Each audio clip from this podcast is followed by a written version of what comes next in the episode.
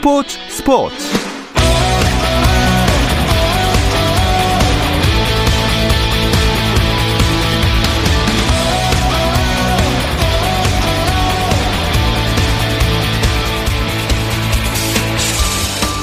스포츠가 있는 저녁 어떠신가요? 오늘도 찾아왔습니다. 배우 겸 KBS 해설위원 배우 박지민입니다. 박지민과 함께하는 스포츠 스포츠 오늘 이슈들을 살펴보는 스포츠 타임라인으로 출발합니다.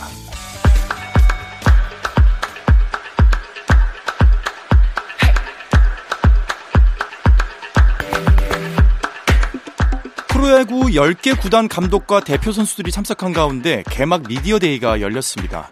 10개 구단 사령탑들이 모두 다부진 출사표를 밝힌 가운데 KT와 두산, LG, SSG, 키움은 공개적으로 우승을 목표로 내세웠고 개막전 선발 투수도 공개를 했는데요. 잠실에서는 한화가 김민우를 2년 연속 개막전 선발 투수로 두산은 새 외국인 투수 로버트 스탁을 내세웁니다. 광주에서 만나는 기아와 LG는 양현종과 아담 플럿코를 고척에서는 키움의 안우진, 롯데의 찰리 반스가 맞대결을 벌입니다. 창원에서 맞붙는 SSG와 NC는 윌머 폰트 대 루치스키의 대결이 그리고 수원에서는 KT의 쿠에바스와 삼성 뷰캐넨의 대결이 성사됐습니다. 오는 11월에 개막하죠. 카타르 월드컵에서 사용될 공인구 알 리흘라가 공개됐습니다. 알 리흘라는 20조각의 사각형 폴리우레탄 피스로 구성돼 기존의 축구공보다 더 빠르고 정확하게 날아가는 게 특징인데요.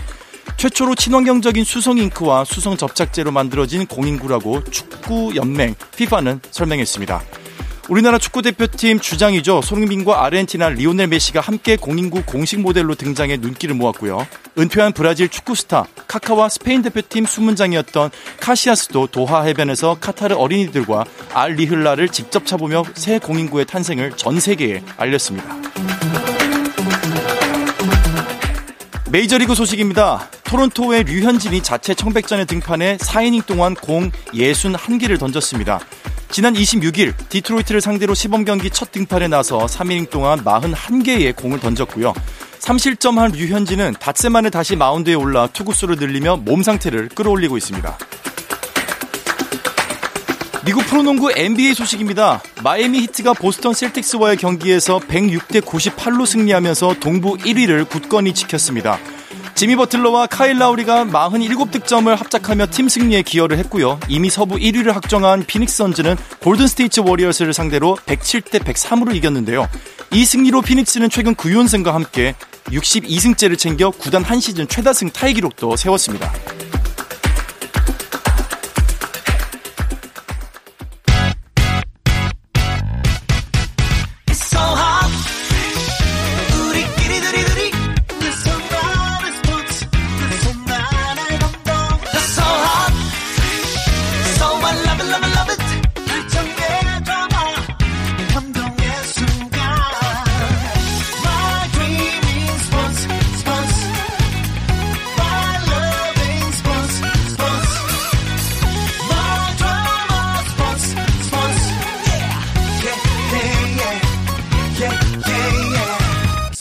스포츠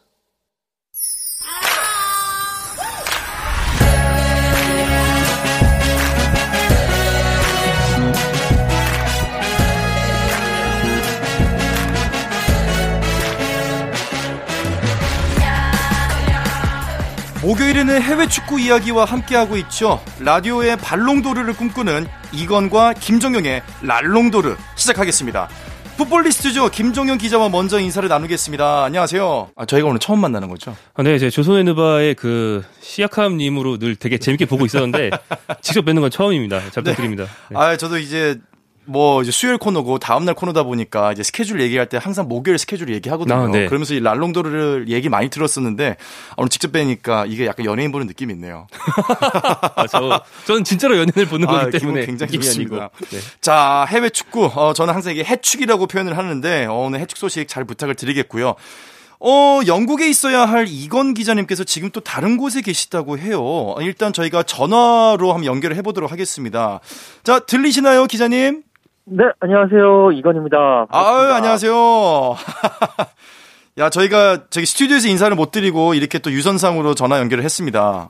네, 그렇습니다. 아, 저도 그 박재민 배우님 TV에서 많이 뵀었는데 특히 이번 그 베이징 올림픽 해설 참 잘 들었습니다. 그 등배 등배 하면서 확실히 해전에 대해서도 알게 됐고 정말 좋은 시간이었습니다. 아, 감사합니다. 이렇게 목소리 듣는 것만으로도 약간 연예인하고 전화 연결하는 느낌인데 아, 오늘 기분 전체적으로 기분이 좋네요. 네. 네, 라디오에서 듣던 이건 기자님의 목소리를 그대로 다시 들으니까 참 신기한 것 같습니다. 아니, 근데 오늘 영국에서 지금 또 다른 곳으로 이동을 하셨다고요? 네, 어, 지금 제가 현재 있는 위치는요, 카타르 도하 전시 컨벤션 센터, 즉 DECC에 있는 메인 프레스 센터에 있습니다. 그 2022년 어, 카타르 월드컵 조추첨이 어, 한국 시간으로 2일 새벽 1시에 열리는데 이를 앞두고 이제 저 이제 취재를 하기 위해서 카타르에 도착을 했고요. 어, 지금 피파 총회도 끝났고 여러 가지 후속 취재들을 하고 있습니다. 아, 그렇군요. 자, 지금 뭐 각기 다른 시간대에서 계속 움직이시느라고 굉장히 정신이 없으실 텐데요. 자, 계속해서 이야기를 전해 듣도록 하고요. 조추첨 이야기는 3월 A매치 주간 결산을 해야 더 와닿을 것 같으니까 일단 그 얘기부터 저희가 나눠보겠습니다. 김정현 기자님. 네, 어, 한국 시간 29일부터 30일 새벽까지, 즉 어제 새벽까지 유럽, 아시아, 남미, 아프리카 대부분의 예선이 마무리가 됐습니다. 우리 한국도 예선 마지막 경기인 아르미리트 원정 경기를 치른 시간이 30일 새벽이었죠. 그리고 오늘 아침에 오세아니아와 북중미 예선까지 일단 끝났어요. 그래서 음. 월드컵 본선에 나가는 팀들이 총 32팀인데 네네. 그중에 딱 3개 자리만 미정입니다. 어, 코로나19나 그 러시아 우크라이나 전쟁으로 미뤄진 세 자리만 아직 미정이고요. 나머지 29개 자리는 확정됐습니다. 아, 그렇군요. 이제 정말 막바지고 월드컵이 얼마 안 남았다는 게 정말 체감적으로 느껴지는데 이건 기자님, 유럽도 지금 중요한 경기가 많았다고 하죠? 네, 어, 3월 A매치 기간에 정말 중요한 경기들, 어, 월드컵, 어, 최종 예선, 특히 플레이오프 경기들이 아, 이제 한 주만 빼놓고 나머지 어, 두개 조가 다 치러졌습니다. 이제 자세한 얘기는 뒤에 하겠지만 결과만 말씀드리면 이탈리아가 탈락을 했고요. 크리스티아노 호날두 선수는 마지막이 될 것 같은 월드컵에 나가게 됐고요. 어, 세계 최고의 공격수인 폴란드의 레반도프스키 선수도 월드컵에 가게 됐습니다. 반면에 아, 정말 선수 시절의 막바지를 물론 언제 끝날지는 모르겠지만 계속 막바지를 계속 달리고 있는 질라탄 이브라히모비치 선수는 아, 지난번에는 부상 때문에 못 나왔는데 이번에도 결국에 어, 스웨덴이 떨어지면서 이번 월드컵과도 인연을 맺지 못하는 그런 상황이 돼버리고 말았습니다. 아, 사실 해축 팬들은 질라탄 선수가 언제쯤 월드컵 무대에서 이렇게 골맛을 한번 봐보나 이런 것들이 좀 많이 좀 갈증이 있을 텐데 이번 월드컵에서도 질라탄 이브라모비치 선수를 못 볼 것 같고 이탈리아가 탈락을 한 게 굉장히 충격이네요. 네, 큰 이변이죠. 아, 그렇습니다. 조금 더 자세한 이야기를 좀 나눠보겠습니다. 우리나라는 조 1위와 무팽진으로 기분 좋은 마무리를 하고 싶었는데, 아, 며칠 전에 좀 뜻대로 저 이루지는 못했어요. 네, 어, 아랍에미리트 원정 경기가 어, 마지막 예선이 었는데 그 바로 전 경기인 이란전에서 난적 이란까지 꺾었기 때문에 연승 그리고 월드컵 예선 전체 무패로 끝낼 수 있을 거란 기대가 있었어요. 하지만 네네. 아랍에미리트 상대로 예선의 유일한 패배를 당하면서 어, 조 2위로 밀려서 카타르 월드컵에 진출하게 됐습니다. 그렇습니다. 한국이 그 대체로 주도권 잡고 있었지만 네. 아랍에미리트의 그 조직적인 수비와 속공에 상당히 고전을 많이 했어요. 결국 음. 후반 9분에 실점을 내줬고요. 한국이 뭐 마냥 못했던 경기까지는 아니고 황희찬 선수와 황희조 선수가 모두 이제 결정적인 기회가 있었는데 다시 골대에 맞는 그런 불운이 있었습니다. 네. 특히나 황의조 선수는 좀 속이 많이 상했을 것 같은데, 어, 그래도 어쨌거나 조 2위로 카타르행을 저희가 티켓을 발권 받았습니다. 네, 어, 어. 저기 탑승자 이름에 대한민국이라고 딱 돼 있어요. 네. 다행인데, 자, 근데 원정 경기라서 힘든 줄은 알았지만 저도 경기를 보면서, 야, 이게 잘 풀리고는 있는데, 뭔가 조금 약 간 한 1% 아쉽다, 이런 안 풀린다는 생각이 좀 들었었거든요. 어떻게 보셨나요? 네, 어, 벤투 감독이 경기 후에 상당히 이례적으로 음. 선수들의 정신력을 질타했어요. 오. 강하게 얘기를 했습니다. 사실 한국이 한국도 그렇고 이날 상대 아랍에미리트도 그렇고 그 전에 상대했던 이란도 그렇고 지금 A매치 하는 거의 모든 나라들이 코로나 19로 인한 전력 누수가 있거든요. 네네. 한국도 상당히 심했기 때문에 뭐 집중력을 좀 끌어올려서 조금만 경기를 했으면 뭐 전력 누수는 똑같은 거니까 네네, 네, 그렇죠. 한국이 뭐 원래 더 우세한 팀이니까 충분히 승리할 수 있었을 텐데 어, 너희들이 앞선 이란전까지 승리하고 좀 해이해진 게 아니냐라는 뉘앙스로 아하. 베트 감독이 원래 그런 얘기 잘 안 하는데 잘 안 하죠. 네, 강하게 얘기를 한 거 보니까 좀 정신 차려서 음. 앞으로 이제 11월에 있을 월드컵까지 준비 잘하자는 그런 메시지가 함축된 게 아닌가 싶습니다. 그러게요. 제가 사실 미디어에서 봐왔던 벤투 감독은 언제나 책임을 질 감독이 지는 듯한 모습. 그렇죠. 그 선수들에게 직접적인 이런 뭐 비판이나 이런 모습을 공개적으로는 절대 하지 않는 감독으로 제가 좀 갖고 있었는데 그런 이미지를 어 이례적으로 이렇게 표현했다는 것은 어떻게 보면 본선 진출이 확정이 이제 됐기 때문에 선수들이 해이해질 수 있는 그런 정신력을 조금 더 좀 가다듬자 뭐 이런 뜻이 아니었나 싶네요. 네, 저도 그렇게 봅니다. 음. 그렇습니다. 자, 영국에 있지만은 이건 기자님도 우리나라 경기 보셨나요? 네, 아, 그렇습니다. 한국 시간으로, 아, 영국 시간이죠. 영국 시간으로도 낮에 이 경기가 치러졌는데요. 아, 네. 아, 경기를 보면서 좀 아쉬운 내 마음이 상당히 많았습니다. 일단 경기를 보면서 가장 큰 차이점은 아랍에미리트는 간절했고 한국은 그에 비해서 간절하지 못했다라는 그런 부분이었고 결국에 승리 최소한 무승부를 했어야지 어, 플레이오프에 나가는 그 아랍에미리트가 간절함을 통해서 결국에 밀집 수비 정말 몸을 날리는 수비를 했고 어 거기에 한국이 밀리면서 확실히 또 축구는 정신력이라는 부분, 집중력이라는 부분이 상당히 또 중요하구나. 뭔가 한국도 어 좋은 백신을 미리 맞았다. 라는 어, 그런 의미를 한번 부여할 수 있을 것 같습니다. 아, 지금 좋은 표현을 해주셨는데 백신을 맞았다. 자, 그렇다면 이건 기자님이 혹시 좀 이렇게 보는 월드컵 본선까지 벤투 감독님이 풀어야 할 몇 가지 과제들 뭐 한두 가지만 좀 짚어주실 수 있나요? 어, 일단 기본적으로 어 이제 빌드업까지는 괜찮은데 빌드업에서 마무리 있어가지고 음. 특히나 이제 경기가 안 풀렸을 때 빌드업을 하면서 포지션 그러니까 볼 점유율을 높이지만 거기에서 뭔가 안 풀렸을 때 풀어 나갈 수 있는 어, 그런 모습이 좀 부족했습니다. 그런 부분을 조금 뭐 과감한 중거리 슈팅이라든지 여러 가지 더 세트 피스 완성도 아랍에미리트전 같은 경우에는 어 코너킥을 16차례는 했었지만 한 골도 못, 못 만들어냈기 때문에 그런 부분 세부 전술을 조금 더 가다듬어야 될 것 같고요. 그리고 월드컵 전까지는 아무도 부상당하지 않고 아, 계속 좋은 컨디션을 유지하는 것이 또 가장 좋지 않겠나 싶습니다. 그렇군요. 김정용 기자님은 좀 풀어야 할 숙제 뭐 어떻게 좀 분석을 하시나요? 네, 벤투 감독이 그 최장수 감독이에요. 한국 네네. 대표팀 역사상. 그래서 어, 차근차근히 선수 풀을 넓혀왔지만 여전히 몇몇 포지션은 어, 주전 선수들 부재 시에 대안이 충분히 마련되어 있지 않았다. 음. 미드필더 황인범 선수의 대안이 좀 아쉬웠고요. 그다음에 공격수 황의조 선수가 어, 기대만큼 혼자 해결해주지 못할 때 네. 어, 파트너나 뭐 대체 자원으로 투입할 만- 만한 공격수를 지금 한두 명 마련놓고 있는데 조금 더 찾아놓을 필요가 있다. 음. 그런 생각이 들었습니다. 그렇죠. 뭐 우리나라에 자원이 없는 게 아니라 분명히 많이 있을 텐데 네. 월드컵까지 남은 기간 동안 좀 이렇게 선수의 뎁스라고 하죠. 선수의 어떤 이 두께감, 이좀 한 선수가 못 나게 됐을 때 그 다음 선수의 격차가 좀 많이 줄어드는 그런 선수 풀을 구성하면 참 좋을 것 같습니다. 자, 그러면 아랍에미리트가 플레이오프에 가게 되는 거죠, 이건 기자님?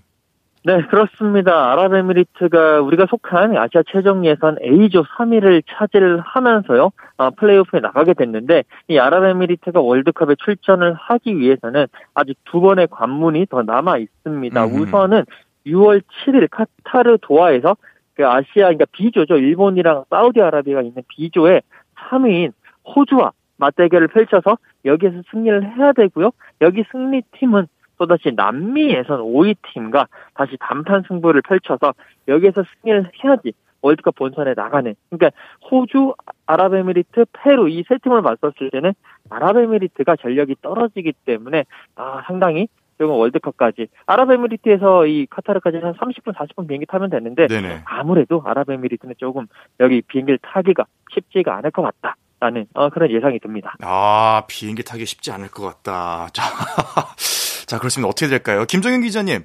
자, 그러면 아시아 지역 월드컵 최종 예선 B조는 호주가 3위가 된 거고, 네. 그럼 1, 2위는 어떻게 정리가 됐나요? 네, 어, 일본과 사우디아라비아의 조 1위 싸움이 있었는데 네네. 일본이 예선 최종전에서 음. 예선 최종전에서 베트남을 잡으면 됐거든요. 네네. 근데 베트남이 뜻밖에도 일본 상대로 무승부를 거두면서 와. 일본을 조 2위로 끌어내렸어요. 네. 베트남에 우리가 잘 아는 박항서 감독이 이끌고 있기 때문에 음. 그 베트남 특산물을 따서 쌀딩크라는 별명으로 부르는데 이날 득점한 베트남의 탄빈 응우현 선수에게는 이제 쌀바페라는 네. 별명이 또 생겼고요. 다 반면 사우디아라비아가 호주를 꺾으면서 조 1위를 차지하고 기분 좋게 본선에 갔습니다. 아, 그렇죠. 이 역시 한국 사람 하면 저희가 밥심이란 얘기 하지 않습니까? 네. 박항서 감독의 밥심, 그렇죠. 밥항서 감독의 또이 쌀딩크 별명. 아, 개인적으로 굉장히 마음에 드네요. 자, 아시아 지역 상황은 이렇게 결론이 났고요. 지금 베트남이 이변의 주인공으로 계속해서 돌풍을 불러일으키고 있는데 다른 지역도 한번 살펴볼까요? 이건 기자님, 유럽 예선이 가장 관심을 모았던 것 같거든요. 네, 맞습니다. 아무래도 월드컵에 유럽이 13장, 13팀이 나가기 때문에 어, 유럽의 향방이 가장 큰 관심이었고요. 어, 3월 A매치에서 마지막 이제 어, 몇 장을 놓고 어, 싸웠는데 일단 좀 따라오실 좀 따라 이제 여러 가지 설명을 해드리겠습니다. 일단 유럽은 총 13팀이 나갑니다. 그래서 각 이제 10개 팀으로 나뉘어서 혈전을 펼쳤고요. 각조 1위 10개 팀이 10장의 본선의 티켓을 어, 딱 가져갔습니다. 그리고 네네. 이제 남은 3장이 남았는데 음. 각조 2위에 10개 팀이 있고요. 그리고 UEFA 네이션스 리그라는 리그가 있어요. 여기에 상위 2개 팀이 붙어서 총 12개 팀이 3장을 놓고 이제 토너먼트를 펼치게 됩니다. 근데 네네. 12개 팀이 다 펼치면 안 되니까 이 12개 팀이 4개 팀씩 총 3개조로 나뉘어서 토너먼트를 펼치는데요. 아, A조, B조, C조 이렇게 나눠서 3월 A매치 기간에 토너먼트를 펼쳤습니다. 이제 A조가 상당히 그 관심이 많았는데 A조 결과 정말 어마무시했습니다. 네. 피파 랭킹 6위인 이탈리아가 피파 랭킹 67위인 북마케도니아에게 홈에서 0대 1로 패배하면서 아, 그냥 광속 탈락을 하고 광탈이라고 하죠. 아, 이제 그 옆에 있었던 이제, 네, 그렇습니다. 아, 포르투갈이 터키에 3대 1로 승리하면서 결승에 올랐고, 결승에서 포르투갈과 북마케도니아가 아, 맞붙었는데, 포르투갈이 2대 0으로 승리를 하면서, 결국 호날두 선수가 아, 마지막이 될 것 같은 월드컵에 진출하게 됐고요. 이제 B조 같은 경우에는 러시아, 폴란드, 스웨덴, 체코가 올라갔는데, 러시아는 이제 우크라이나 침공으로 인해서 이미 탈락이 확정되어 버렸죠. 음. 그러면서 폴란드는 경기를 치르지도 않고 결승에 올라가는 어부지를 얻었고요. 스웨덴과 체코가 이제 맞대결을 펼쳤는데 이 양 팀이 연장 접전을 펼친 끝에 스웨덴이 1대 0으로 승리를 하면서 결승에 올라갔습니다. 어, 이제 폴란드와 스웨덴이 어, 폴란드에서 맞붙었는데 결국 폴란드가 1대 0으로 승리를 하면서 폴란드가 진출을 했고요. 근데 C조가 남아 있는데 C조가 이제 우크라이나가 들어가 있어요. 네네. 그렇기 때문에 어, 우크라이나의 지금 전쟁 상황이라서 어, 지금 3월에는 경기를 못하겠다. 어, 웨일스와 경기를 못하겠다라는 이야기가 나오면서 네, 스코틀랜드와 경기를 못하겠다라는 이야기가 나오면서 6월달에 하기로 했고요. 어, 이제 웨일스가 어, 결승에 올라가면서 이제 6월달에 웨일스 대 어, 스코틀랜드와 우크라이나의 승리팀이 마지막 한 장을 놓고 어, 경쟁을 펼치게 되는 지금 이런 상황까지 와 있습니다. 그렇군요. 자, 우크라이나 축구 대표팀 선수들이 좀 끝까지 잘 싸워줬으면 좋겠다는 생각을 개인적으로 가져보고요. 이건 기자님, 이탈리아 탈락에 대해서 지금 유럽 현지 반응들은 좀 어떤가요? 어, 일단 이탈리아 내부의 이탈리아 자국의 현지 반응은 인페르노. 그러니까 단체가 말한 인페르노 지옥이라는 거죠. 음. 이탈리아 축구는 지옥에 떨어졌다 라는 그런 반응이 주를 이루고 있고요. 뭐 세상 바깥으로 나가버렸다 뭐 이런 반응들도 있고요. 그에 반해서 뭐 독일이라든지 잉글랜드, 뭐 스페인 이런 나라들은 은근히 아 이탈리아 잘가, 아, 뭐 차오 이탈리아, 뭐 빠이빠이 이탈리아 이렇게 하면서 약간은 좀 고소해하는 그런 네. 분위기들을 보여주고 있습니다. 야, 이탈리아 하면은 우리나라 2002년 월드컵 때의 추억이 많이 있는데 이탈리아를 그때 추억하시는 분들은 어, 이탈리아를 월드컵에서 못 본다고? 근데 이게 지금 2연속 실패라고 해요. 네, 어, 2018 러시아 월드컵 당시에도 어, 예선을 통과하지 못했죠. 아하. 그러니까 이탈리아가 통산 성적으로 보면 월드컵 무려 4회 우승국으로서 맞습니다. 그 브라질, 독일에 이어서 음. 역대 성적 3위인 굉장히 강한 나라인데 네. 2006년도 우승 이후에 음. 두번 연속 16강에 못 갔고요. 그 다음엔 두 번 연속 예선을 통과 못하는 정말 역대 가장 큰 부진에 빠져 있습니다. 야, 세대 교체가 절실해 보이는데요. 자, 북중미나 아프리카 등의 다른 다른 대륙 지역 예선 상황도 좀 궁금한데요. 이 이야기는 잠시 쉬었다 와서 나누겠습니다. 감동의 순간을 즐기는 시간. KBS 일라디오 스포츠 스포츠.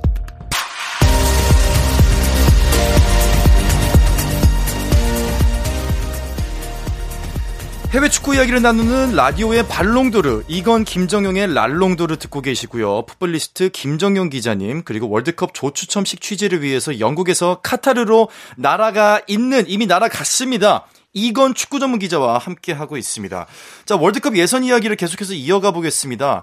다른 지역들의 출전국은 다 가려졌나요? 32개 중에서 29개가 나왔는데 일단 직행팀부터 말씀을 드려보면 남미에서는 브라질, 아르헨티나, 우루과이, 에콰도르입니다. 어. 에콰도르가 약간 의외로 선전을 했고요. 네네. 그래서 에콰도르에 밀려서 스타들이 줄비한 콜롬비아, 칠레 이 나라들이 아예 탈락했다는 게 눈에 띕니다. 음. 북중미에서는 캐나다가 36년 만에 월드컵 본선에 갔고요. 그리고 미국, 멕시코가 직행을 했습니다. 네네. 아프리카에서는 가나, 세네갈, 튀니지, 모로코, 카메룬 이렇게 다섯 개 나라가 진출했고요. 나이지리아가 가나에 패배하면서 16년 만에 본선 진출에 실패했는데 어. 그래서 경기장에서 패배한 직후에 폭동에 가까운 사태가 일어나는 맞습니다. 그런 일도 있었습니다. 그리고 네. 어 이렇게 27개 나라가 확정 아, 29개 나라가 확정되면서 어, 대- 대륙간 플레이오프와 어, 일부에서 이건 기자가 얘기했던 유럽의 나머지 한 자리 플레이오프 이렇게 세 자리를 빼면 모두 확정이 됐는데요.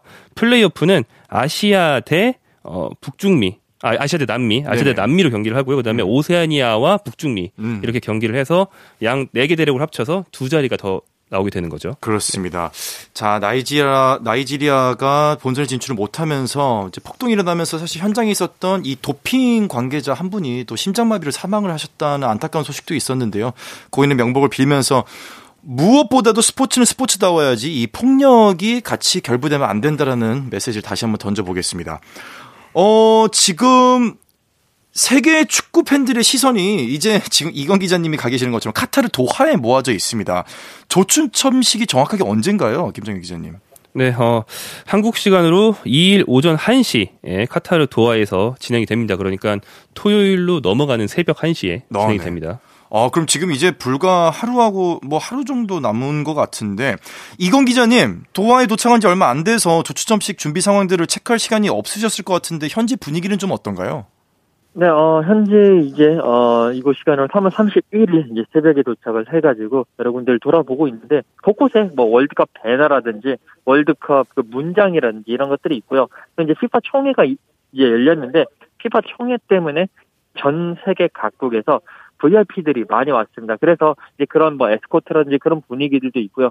또 전 세계에 있는 기자들이 어, 더 이곳으로, 어, 이곳 이제 전시 컨, 도하 전시 컨벤션 센터로 모이면서 조금 더, 조금씩 조금씩 이 월드컵에 대한 그런 분위기들이 살아나고 있습니다. 아마 내일 이제 조추첨 끝나면 완벽하게 월드컵에 대한 아, 그런 분위기들이 확 불이 지피져, 지펴지 지 않을까라는 생각입니다. 아, 이제 정말 금방 시작이네요. 우리나라 입장에서는 베이징 동계올림픽 끝나자마자 또 이제 세계적인 축구 축제가 이제 기다리고 있는데, 어, 김정현 기자님, 이 조추첨 방식이 어떻게 되는지와, 그리고 1, 2번 축구 포트들이 어떤 나라들이 지금 포함되어 있는지 좀 설명을 좀 해주시죠. 네, 어, 피파 랭킹, 어, 국제축구연맹에서 나오, 내어놓는 세계 랭킹에 따라서 음. 이 모든 32개 팀을 최대한 줄 세운 다음에 그 다음에 가장 강한 팀들은 서로 만나지 않게 아하. 이런 식으로 포트 비- 배정을 합니다. 네네. 이게 2018년 월드컵, 바로 지난 월드컵부터 생긴 방식인데 그 전까지는 대륙간 배정만 했어요. 그렇죠. 지금은 실력적으로도 강팀과 약팀이 모든 조에 고루 들어가게 음. 포트 배정을 하면서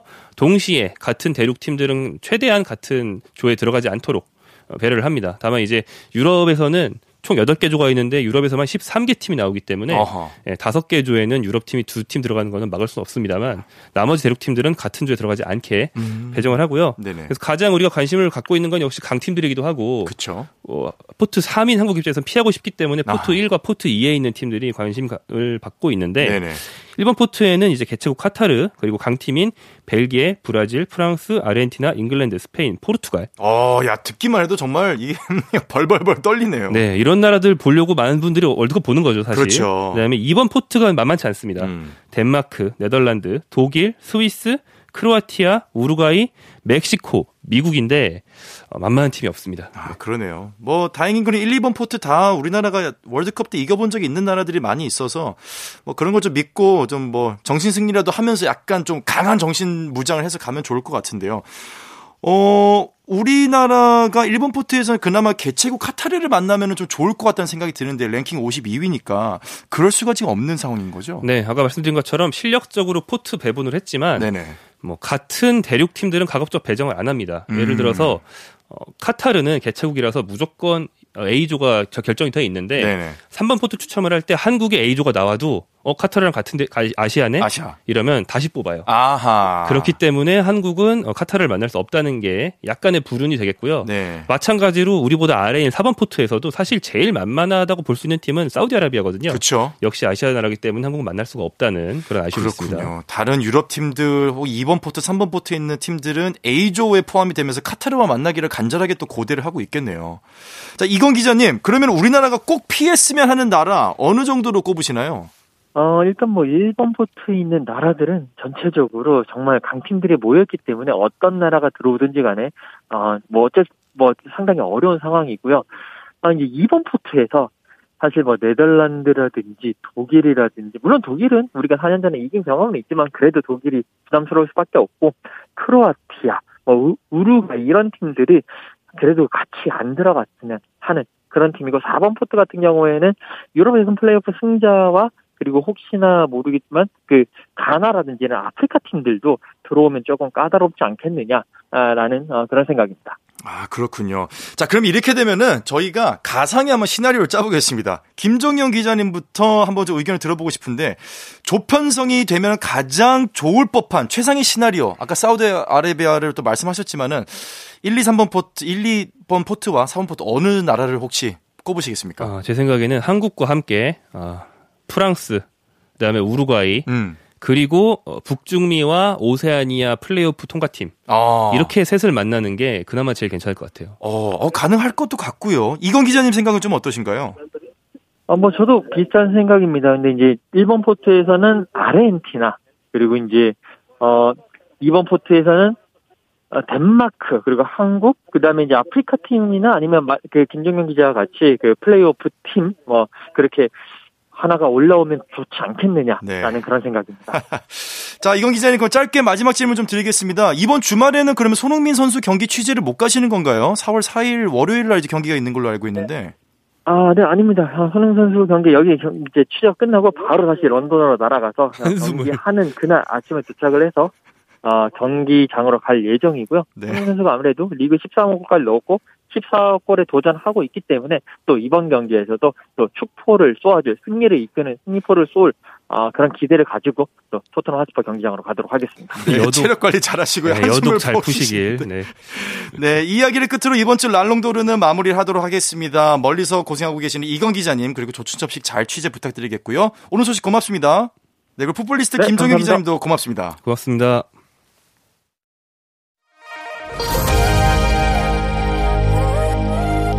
내일은 박태훈 아나운서가 돌아옵니다. 프로야구 개막 특집을 준비해서 찾아올 텐데요. 유희관 KBS N 해설위원과 함께 2022 시즌 프로야구를 전망해 드릴 예정이니까 많은 청취 부탁드리겠습니다. 지금까지 저는 배우 박지민이었습니다. 스포츠 스포츠